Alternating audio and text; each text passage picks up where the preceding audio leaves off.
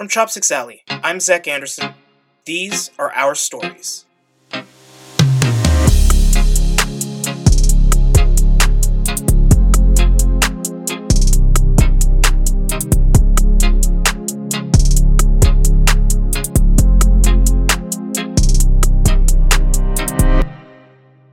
Who are Asian Americans? Where can you find us?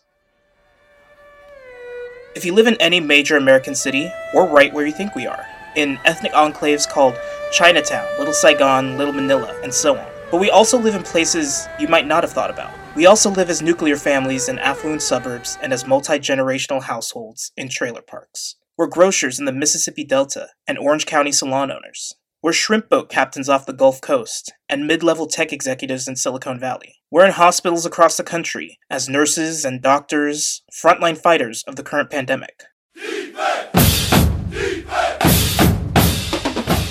In every school in America, we're star athletes, drama nerds, and whiz kids at science fairs. We're classical musicians and 1960s boy bands like the Rocky Fellers.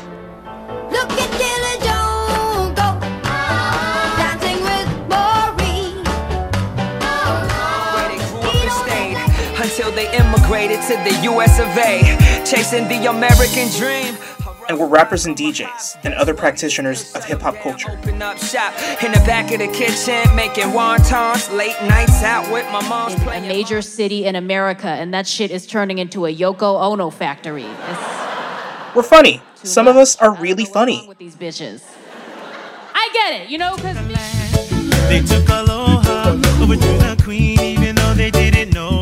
Let's not forget the PI and AAPI, Pacific Islanders, who have been haphazardly grouped in with Asian Americans. And like the indigenous peoples of the continent, they're fighting to preserve their way of life and to deconstruct settler society. Our people are rising. Our people no longer will accept being second class citizens within our homeland.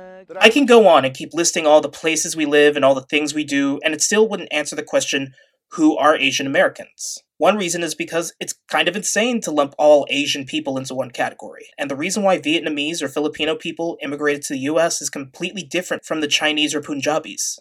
And let me be clear immigration is an important aspect of understanding who Asian Americans are, but it should by no means be the lone indicator. We'll talk about that in another episode. For now, let's just look at the term Asian American. Where did it come from, and why was it created? Let's start during the Spanish American War. As a way to establish itself as a major international power, the United States goes to war with Spain for its colonies, which include the Philippines and Guam. The war results in an American victory, which means that the Philippines and Guam are now American colonies. This is the first of many conflicts the United States will have in Asia. There will be so many, in fact, that it would actually define foreign policy in the 20th and into the 21st centuries. Then on December 7th, 1941, a date which will live in infamy. The United States of America was suddenly and deliberately attacked by naval and air forces of the Empire of Japan. Japan bombs Pearl Harbor and the US enters World War II. Over the sea, let's go, man. We're shoving right off, we're shoving right off again. Nobody knows where or when. It wasn't just we're shoving white, black, and Hispanic soldiers fighting the war. There were also Asian soldiers, like the 442nd, a regiment of Japanese Americans. They served despite the fact that the very country they were fighting for was imprisoning their families in camps just for being Japanese. We've just begun for years and years and then we're shoving right off home, shoving right off home, shoving right off home.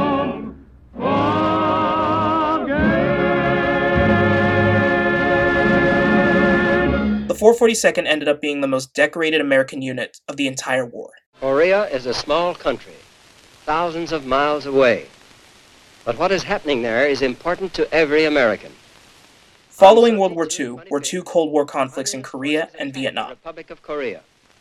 Free nations must be on their guard, more than ever before, against this kind of sneak attack. We are united in detesting NBC News communist presents slavery. Viet Cong Terror, a guerrilla offensive Now, here is NBC News correspondent Frank McGee. The new communist campaign in Vietnam. Coincidentally, television was becoming more accessible to American homes. This results in Asians being hit with decades of images of state sanctioned violence on Asian bodies. Hati Kui's 24 year old daughter died there. Her son had part of his hand shot away. Hati Kui was shot in the hip. She says it was American soldiers who shot them. In 1974, at the tail end of the Vietnam War, General William Westmoreland was interviewed for the film Hearts and Minds. Well, the Oriental doesn't put the same high price on life as does the Westerner. Life is plentiful, life is cheap in the Orient, and uh, as the uh, philosophy uh, of, uh, of the Orient uh, uh, expresses it, uh, uh, life is, uh, is not important. not forget that we are involved in a serious social revolution where is a political party that will make it unnecessary to march on Washington. In the 1960s, you have an entire generation of Asians in America who remember the scars of xenophobia and internment, and they are becoming energized by the civil rights movement and its empowerment of black America. We cannot be patient. If we do not get meaningful legislation out of this Congress, we will march through the South, through the streets of Jackson, through the streets of Danville, through the streets of Cambridge, through the streets of At San Francisco State in 1968, students of color began demanding that ethnic studies curriculums and classes be offered by the university.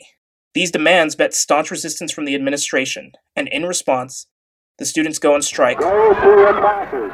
Disperse from the center of the campus. These strikes last a few months and end with San Francisco State establishing the first school of ethnic studies in the country. Go To your classes. And just like that, Americans of Chinese, Japanese, Filipino, Korean, Indian, Vietnamese descent all became Asian Americans. We are the children of the migrant worker. We are the offspring of the concentration camp. Sons and daughters of the railroad builder.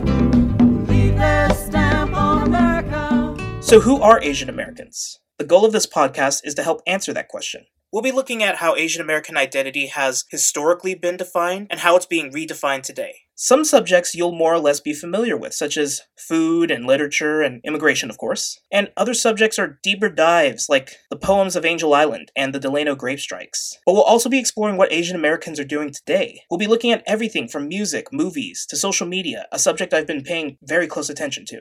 Hey yo, I'm Asian check.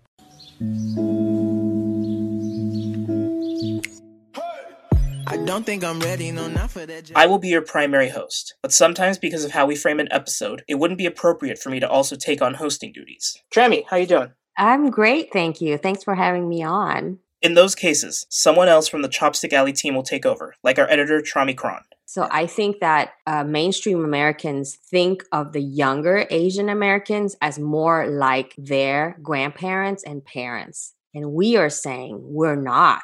And that's why this podcast is really important. It will raise a lot of question marks. We may not know all the answers, but it will help encourage people to start to think about that and start to formulate what that means for them individually.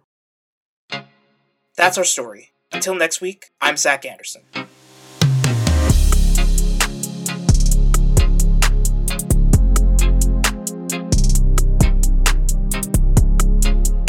More content like this, visit our website at chopsticksalley.com. You can also check out our nonprofit website, chopsticksalley.org. Follow us on Facebook, Twitter, and Instagram at Chopsticks Alley and Chopsticks Alley Art. Have a topic you'd like for us to discuss? Send us an email at chopsticksalley at gmail.com.